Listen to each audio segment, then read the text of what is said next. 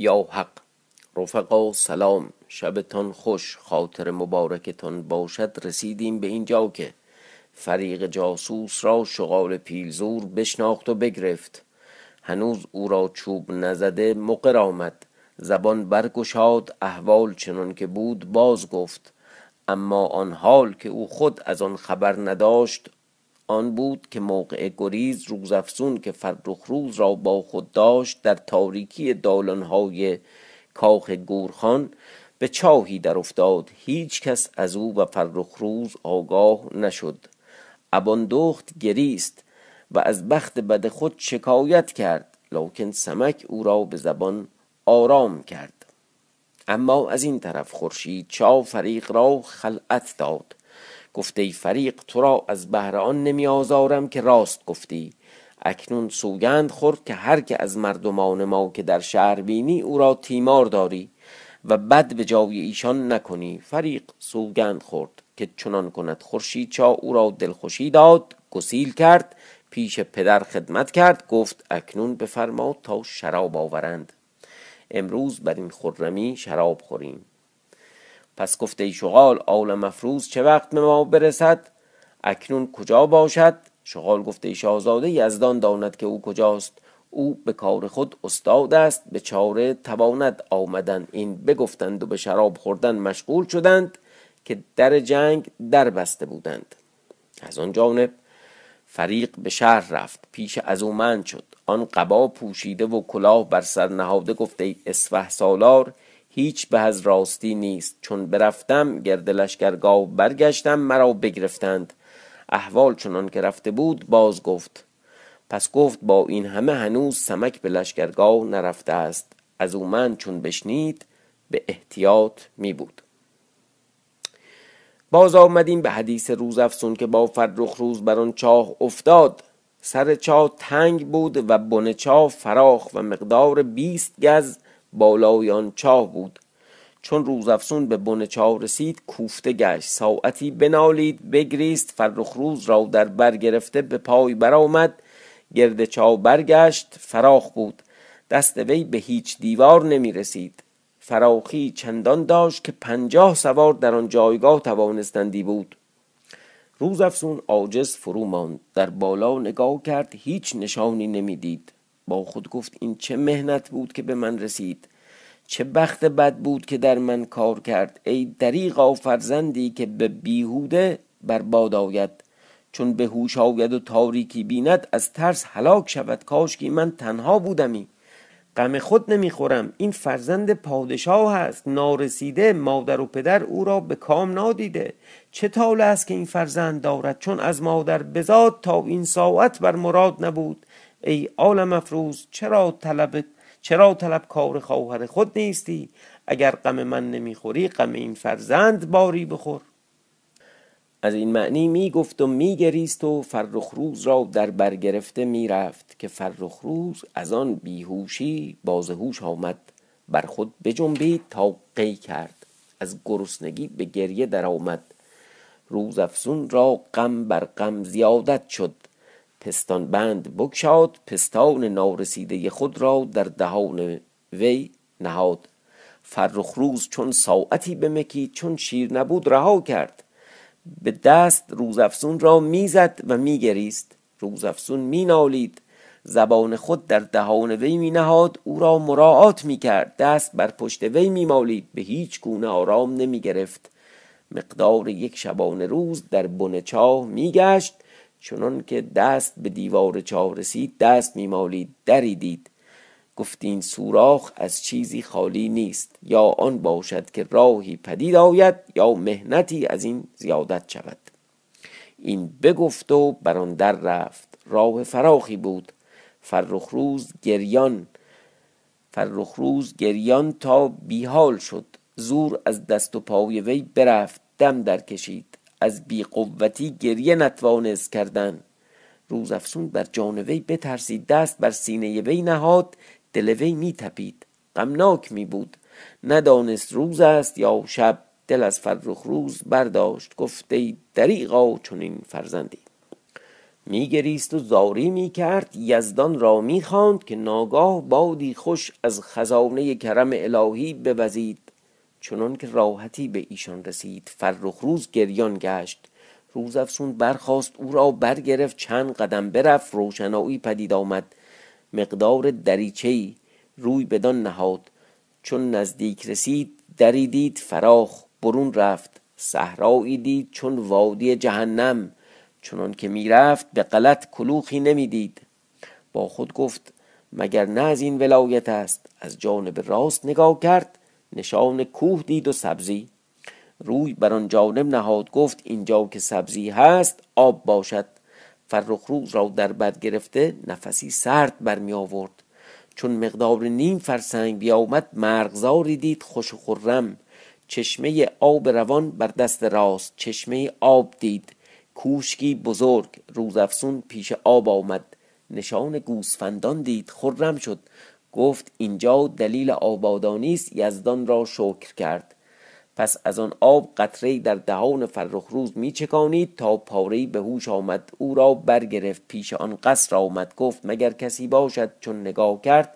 کوشکی دید بزرگ بر مثال سرایی دری چفت بر وی آویخته و قفلی گران بر در افکنده که ناگاه از برابر گله گوسفند پدید آمد و مردی شبان.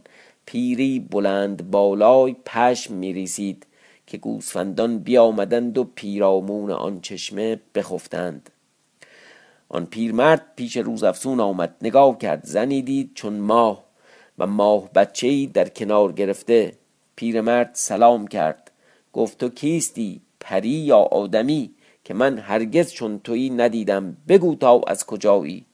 روز افسون پیش پیر برخواست او را بپرسید گفته پیر پیش از آن که من بگویم تو نام خود بگوی و از اینجا مرا آگاه کن پیرمرد گفت بدان آگاه باش که مرا بستوخ گنجور می‌گویند. بستوخ با ته دسته دار مرا بستوخ گنجور می‌گویند و این قصد که تو می‌بینی گنج خانه است. از روزگار کیومرس می‌گویند نهاده است و من موکل این گنجم و پدر پدران من اینجای بودند. اکنون به گورخان رسیده. روزافسون گفت تو را چند سال است؟ هیچ رایی هست که کسی پیش تو آید و تو تنها باشی. چه خوری؟ نفقات تو از کجا باشد؟ همدم تو کیست؟ گفت ای آزاد زن مرا صد و سی سال عمر است و در اینجا نان و گوشت و اصل و روغن به دست آید و میوه فراوان تا ببینی آنگاه بدانی. و دیگر راه بدین گنج نیست مگر بر این راه که تو آمدی که از این بیابان که تو می‌بینی و برابر توست همه دریاست. و دامن دریا ماران افعی که هر که را بزنند در حال بمیرد. خود هرگز کس از این راه نگذرد. راه همین است که تو آمدی. روز افسون گفت هیچ دانی که چه مقدار است؟ بستوخ گفت من ندیدم اما می‌دانم اما می‌گفتند که پنج فرسنگ است. و دیگر من اینجا تنها نیستم. زنی با من است و جایگاه من در بیشه است. برخیز تا پیش زن من رویم. که مرا تو فرزندی و به فرزندی قبول کردم و فرزند تو فرزند من است. دل خوش دار و احوال خود بگو. روز افسون گفت من از خدمتکاران گورخانم در سرای شاه بودم با کنیزکان. مگر کنیزکی خطایی کرد و خیانتکار فرمود. شاه تند گشت کنیزکان را می‌گرفت و علامت ها می‌کرد. من بترسیدم بر این سوراخ آمدم تا از آن راه بیرون روم. ندانستم که چاهی بود. ناگاه بدین چاه افتادم. بدین چاه آمدم هیچ کس بدین جای می آید گفت کس بدین جای نمی آید مگر هر سال روز نوروز چون به نوروزی بنشیند شاگورخان آنچه به نوروزی بیاورند در شب به این جایگاه آورند. روز افسون گفت چند مانده است تا به نوروز؟ گفت شش ماه. روز افسون دلتنگ شد. گفت در این کار حکمتی است مگر این گنج روزی این پسرک است؟ گفت ای پدر از این گوسفندان یکی به شیر بیاور تا شیر بر این پسرک دهد. که مرا از ترس این راه رگ در اندام خوش شده است. بستوخ گوسفندی بیاورد و پستان بر دهان فرخ روز نهاد. یک دم بخورد رها کرد دست می‌زد و گوسفند را از خود دور می‌کرد. بستوخ گفت برخیز تا پیش زن من رویم که نان و اصل و روغن است. به خورد ویده که او را دو سال دانم هست. روز افسون گفت باشد. پس هر دو روی برا نهادند تا نزدیک کوه دره بود. در آن دره رفتند. آبی بسیار از آن دره بیرون می آمد به دامن کوه می رفت بستوخ گفت ای دختر زنهار تا دست در این آب نزنی و مخوری که هلاک شوی. روز افسون گفت چرا چون این است؟ بستوخ گفت شنیدم که پادشاهی بزرگ این جای داشت و پری را با ایشان جنگ افتاد. طاقت پری نداشتند. زهری در آب کردند به افسون ببستند و برفتند. چون پریان بیامدند از این آب باز خوردند قومی هلاک شدند. اکنون از این آب هیچ کس نمی‌خورد. این بگفتند و به دره رفتند. روز افسون نگاه کرد. مرغزاری دید خوش و خرم آب فراوان و سبزی بسیار و در یک گوشه مرغزار درختان فراوان همه میوه ها و در آن پیش مرغزار و در آن پیش مرغزار درختی دید بزرگ سایه گسترانیده و چشمه آب پیش آن درخت و کوشکی بزرگ زنی پیر در زیر آن درخت نشسته دوکی در دست داشت پشم میتافت. چون بستوخ برسید روز افسون با وی و فرخ روز آن زن پیر برجست پیش بستوخ. بستوخ گفت خدمتکاری از آن شاه است. بدین جایگاه آمد. من او را به فرزندی قبول کردم. تو او را مادر باش تا پیش ما می باشد و با ما هم نفس باشد. زن را نام زرزر بود. یا زرزر. زرزر بود. خرم شد. پیش روزافسون آمد. او را بپرسید. گفت تو مرا فرزندی. فرخ روز را بوسه داد. روز افسون گفته این مادر پیش از آن که سخنی گویم چیزی بیاورد تا بخورم. زرزر برخواست کماجی بیاورد. مقدار پنج من به شیر و به روغن و اصل پخته.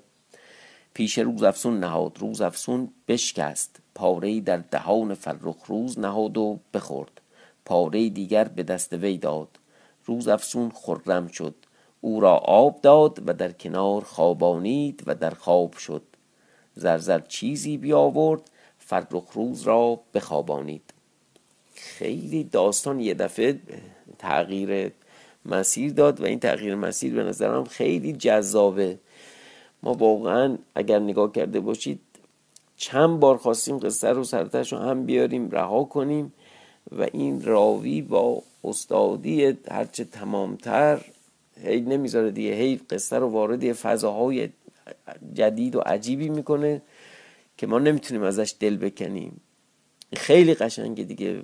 از یه چاهی در میای یه سرزمینی می‌بینی عین بهشت درختی داره کوچکی داره پیرمرد پیرزنی نخ میریسن و عین این داستانهای پریان قدیم.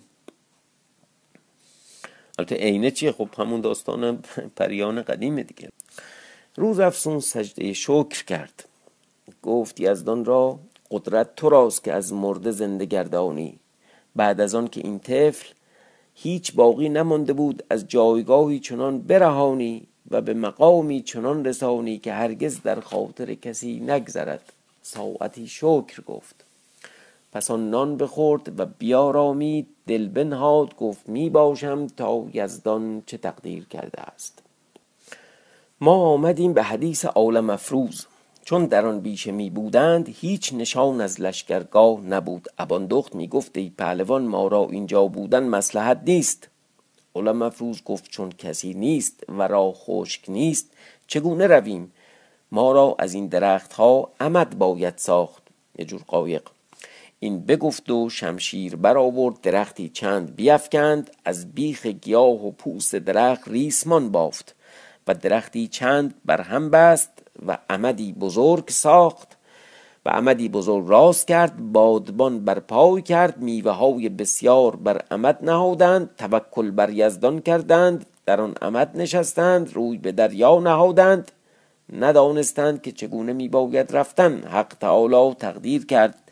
چهار شبانه روز روی دریا میگشتند که ناگاه از دور کشتی بزرگ پدیدار آمد. دیدبان ایشان را بدید.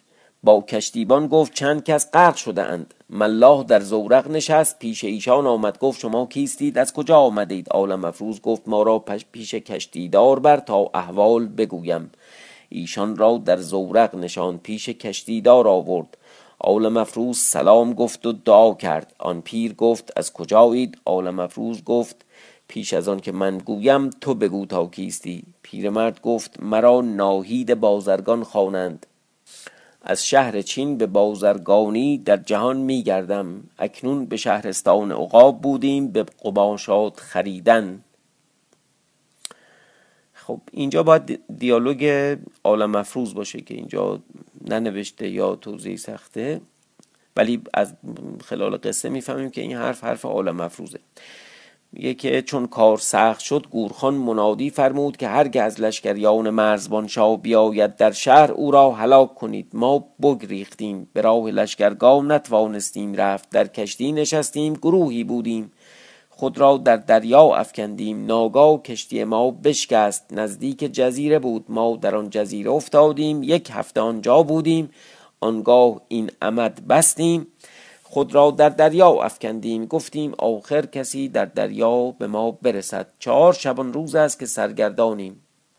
ناهید چون بشنید گفت شما چون شما از لشکر مرزبان شاهید واجب است که شما را به لشکرگاه رسانیدن که مرزبانشاه پادشاهی با داد و عدل است. از چین تا بدین مقام رسیدیم. از خشک و دراب کوه و بیابان خاص و عام دعاگوی ویند.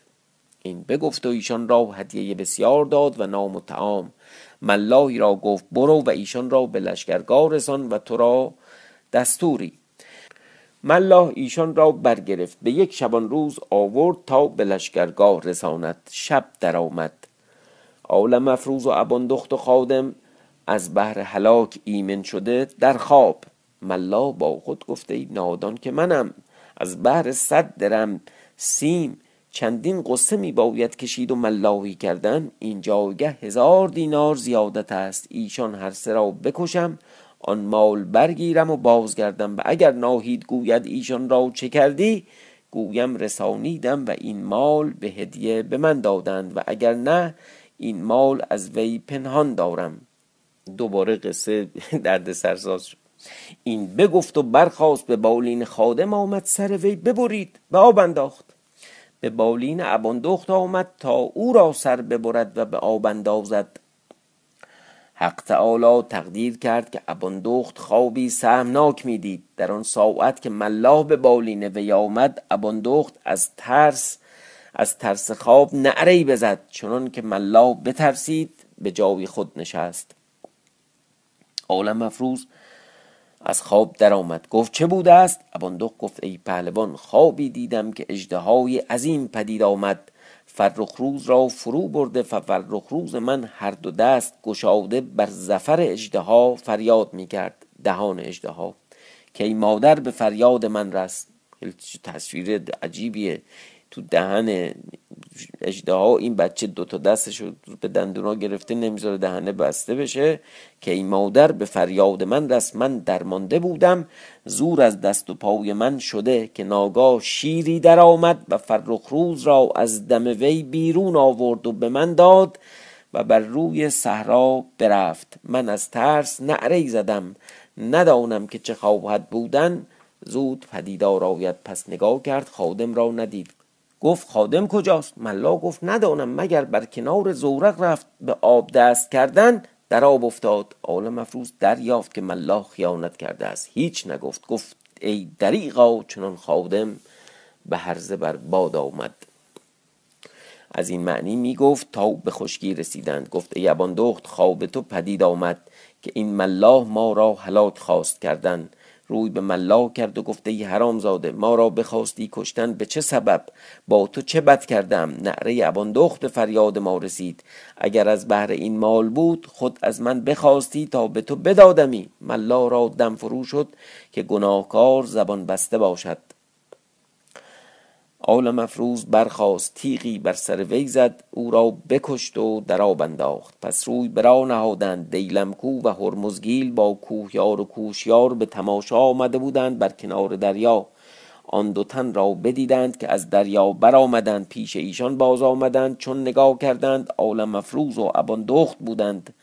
نقاب فرو گذاشته بودند نعره زدند و پیاده گشتند و پیش اباندخت خدمت کردند. عالم مفروز را در کنار گرفتند. پس ایشان را برنشاندند. کوشیار به بارگاه آمد. آهسته به خورشید چا و مجدگانه که عالم مفروز و ابان دخت آمدند. خورشید چا بیرون آمد سوار گشت. پیش ایشان باز آمد. عالم افروز چون شاهزاده پیاده گشت رکاب شاهزاده را بوسه داد. خورشید چا گفت برادر فرزند من کجاست؟ ما را خبر آوردند که هر دو را با هم از بند بیرون آوردی. گفته شاهزاده اباندخت شاه را ندیده است چون این روا نیست او را پیش بردن. او را به خیمه خود باید بردن و ترتیب کردن چون بارگاه خالی شود به خدمت شاه آید. خورشید چا با عالم افروز به بارگاه آمدند خدمت کردند. اون یه سوال دیگه کرد یه جواب دیگه داد نه؟ شاه عالم افروز را بپرسید گفت به کام دل رسیدی؟ گفت به اقبال شاه ابان دخت را آوردم. فرخ روز را نیز بیاوردم اگرچه او را از بند بیرون آوردم اما ضایع شد.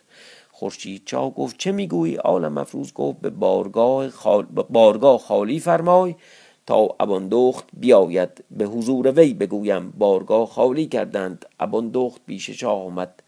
در حال خادمان و کنیزکان در آمدند و از پس ایشان اباندخت در آمد خود را آراسته پس شاه خدمت کرد. شاه در اباندخت نگاه کرد. زنی دید نیکو منظر با سایه خردمند آهسته. او را بنواخت و گرامی کرد و پیش خود بنچاند آهان این آقای مرزمون چون ندیده بود در من این دختر رو دیگه. بفرمود تا از خزانه یک عقد گوهر بیاوردند صد دانه. هر دانه ای را هزار دینار قیمت بود. با ابان دخت بخشید. خورشید چا گفت بیش از این نمی‌توانم بودن. احوال فرخ روز من چیست؟ آل مفروض گفته شاه اندیشه مدار و به دیدار پدر خرم باش که چون اباندخت به تو باز رسید فرخ روز نیز به تو باز رسد. خورشیدچا گفت ای برادر ما را آگاه کردند که اباندخت و فرخ روز از بند بیرون آوردی. فرزند من به چه رها کردی؟ احوال فرزند من چگونه افتاد؟ آل مفروض زبان برگشاد و آنچه رفته بود باز گفت خورشید چا گفت اکنون فرزند من با روز افسون است و ایشان را در آن زیر زمین رها کردی. آل مفروض گفت ای شاه اندیشه مدار که روز افسون در خدمت وی است. به جان او را از دست رها نکند. دل فارغ دار که بنده برود و ایشان را بیاورد. چاران دانم که بدان زیر زمین باز روم و پدیدار آورم که چگونه است. شاه با هامان وزیر بر وی آفرین کردند. ورد ایستاده بود خدمت کرد. گفت ای پهلوان تا اکنون شرم داشتم که بگویم از بهر زنا شوهری. اکنون مرا آرزو می کند که با تو بیایم. قرار چنان بود که مرا از خود جدا نکنی. در این مدت مرا یک روز نگفتی با من بیا. همه روز روز افسون را با خود بردی. گفته ای ورد. کار شب روی و ایاری چنان نیست که کسی با خود برند مگر به مراد خود برود. کسی را نشاید گفتن که تو بیا و جان خود برباد ده. چشم داشتم که تو تو گویی مرا با خود ببر. من جان در کف دست نهادم. هر که او را رغبت است پدیدار بود. اکنون خود درخواست کردی پس کار بساز تا برویم و طلبکار شاهزاده فرخ روز باشیم. او را زود بیاوریم. اما معلف اخبار و راوی قصه چنین گوید که آل مفروز این بگفت با ورد از بارگاه بیرون آمدند به خیمه خیش رفتند ترتیب رفتن می‌کردند شب درآمد. آل مفروز برخاست با ورد روی به راه نهاد گفت به راه حصار ما را به شهر می باید رفتن. که تا آمدیم بر این حصار نگذشته ایم امشب آزمایش کنیم. پس هر دو آمدند در زیر حصار نگاه کردند. بالای سور بلند بود مقدار شست گز. آل مفروض گفته ای سرخورد کمند برانداز. سرخورد گفت مرا آزمایش می کند اگر بخت یاری کند راست برایت کمند برانداخت در گوشه برج افتاد محکم شد. آل مفروض پسندیده داشت. آفرین کرد. هر دو به بالا برآمدند بر آن جانب فرو رفتند. گرد شهر برآمدند نمی‌دانستند کجا بروند. آل مفروز با خود گفت مرا بر آن باغ باید رفتن که الهان آنجا بود. هر دو می‌رفتند تا به میان شهر در آمدند ازومند را دیدند نشسته مقدار دویست مرد گرد وی ایستاده و نشسته و مطربان آواز سما برآورده شراب میخوردند. ایشان چون بدیدند بازگشتند تا بر سر کوچه ای آمدند. آواز زنی شنیدند. آل مفروز گفت ای زن مرا آبی ده گفت فرمان بردارم. به زیر آمد در بگشاد آب آورد. بر ایشان داد. نگاه کرد ایشان را قریب دید. گفت ای آزاد مردان شما را نه از این شهر می‌بینم. گفتند بلی. زن گفت اندیشه نمی کنید و بر جان خود نمی بخشایید از ازومند شما را ترس نیست اگر نشان شما را بیابد به جان زینهار ندهد که تا این آواز افتاد مدت ده روز است که هزار مرد را کشته. عالم مفروض گفت ای مادر ما را خبر نبود. اکنون ما را جایی بنمای تا پنهان شویم تا بامداد. زن گفت در خانه من آیید. هر دو در سرای زن شدند بنشستند سرای دیدند خالی. زن در هر دو نگاه می کرد ساز شبروان با ایشان دید. در گمان افتاد. گفته یازاد مردان شما نه ساز مردم قریب دارید که در شهر می روند شما ساز شبروان و ایاران دارید. ساز و برگ ابزار و چیزایی که توشه را. عالم مفروض گفت ای زن تو را چه مقصود است؟ زن گفت مرا چیزی در دل می آید مرا بسیار از این کار افتاده است و احوال این کار نیکو دانم. مرا دو برادر بودند و فرزند و شوهری. همه این کار کردندی. جان به باد دادند و در سر, در سر این کار شدند. عالم مفروض گفت ای زن تو کیستی و چه نامی که بوی آشنایی می آید؟ زن گفت مرا نام زیانه است. خواهر سوسنه ام که مادر الهان بود. پسی شد خاله الهان. با سمک برفتند و جوانمردی کردند. احوال ایشان ندانم به چه رسید. آل مفروض گفت ای مادر در امانت داری چگونه ای؟ زیانه گفت هر که خدمت مردان کرده باشد امانت نگاه تواند داشت. جان فدای زنهاریان کنم. آل مفروض گفت سوگند خورد. زیان سوگند خورد. هرچه سختتر که راز شما نگاه دارم و خیانت نکنم. آل مفروض گفت منم سمک و این سرخورد زن من است. زیان برخواست در پای افتاد. گفته ای پهلوان چون بودی و احوال الهان و خواهر منسوسنه به چه رسید؟ آل مفروض گفت ای مادر یزدان تو را موز دهاد که ایشان در آب غرق شدند. چنان که رفته بود شهر داد. زیان بگریست. زمانی زاری کرد. آل مفروض بگریست. پس او را دلخوشی داد. زیان برخواست چیزی بیاورد تا بخوردند. گفته ای پهلوان آل مفروز به چه کار به شهر آمده ای تا من دانم؟ فلقصه آل مفروز از اول کار ابان دخت پیش وی شهر داد. پس گفت اکنون آمدم بدان سوراخ روم. احوال ایشان بنگرم. تدبیر آن می باید کردن که چون به سرای شاه شوم. که چون به سرای شاه شوم. زیانه گفت دل فارغ دار و در این جایگه می باش که من تو را به سرای شاه برم به روز روشن چنان که کس نداند. هر دو خرم شدند بر وی آفرین کردند. آنجا در پیش زیانه می بودند. ایمن هر که را یزدان کار راست برآورد چنان باشد. ما آمدیم به احوال گورخان. حق تعالی تقدیر کرد که هر شب گورخان به شهر آمدی. آن شب که عالم مفروض و سرخ ورد به شهر آمدند بامداد پگاه از لشکرگاه حاجبی بی آمد پیش گورخان خدمت کرد. گفته شاه مژده که ماه در ماه دختر زلزال به لشکرگاه رسید. گورخان خرم شد به پای برآمد. پای به اسب در آورد و روی به لشکرگاه نهاد تا به بارگاه رسید. ارمنشاه و زلزال شاه و دیگران همه برخواستند گورخان بنشست گفته زلزال شکر یزدان که دخترت از بند نجات یافت. زلزال گفت اقبال شاه است. باشد که این دشمنان قهر توانیم کردن. یاد کرده شود ان الله تعالی. خب اینو یه خورده امشب طولانی شد به دلیل بود که کتاب جلد دوم کتاب هم تموم شد و انشاءالله ما بر فردا شب وارد جلد سیوم میشیم اگر عمری باقی باشد. شبتان خوش.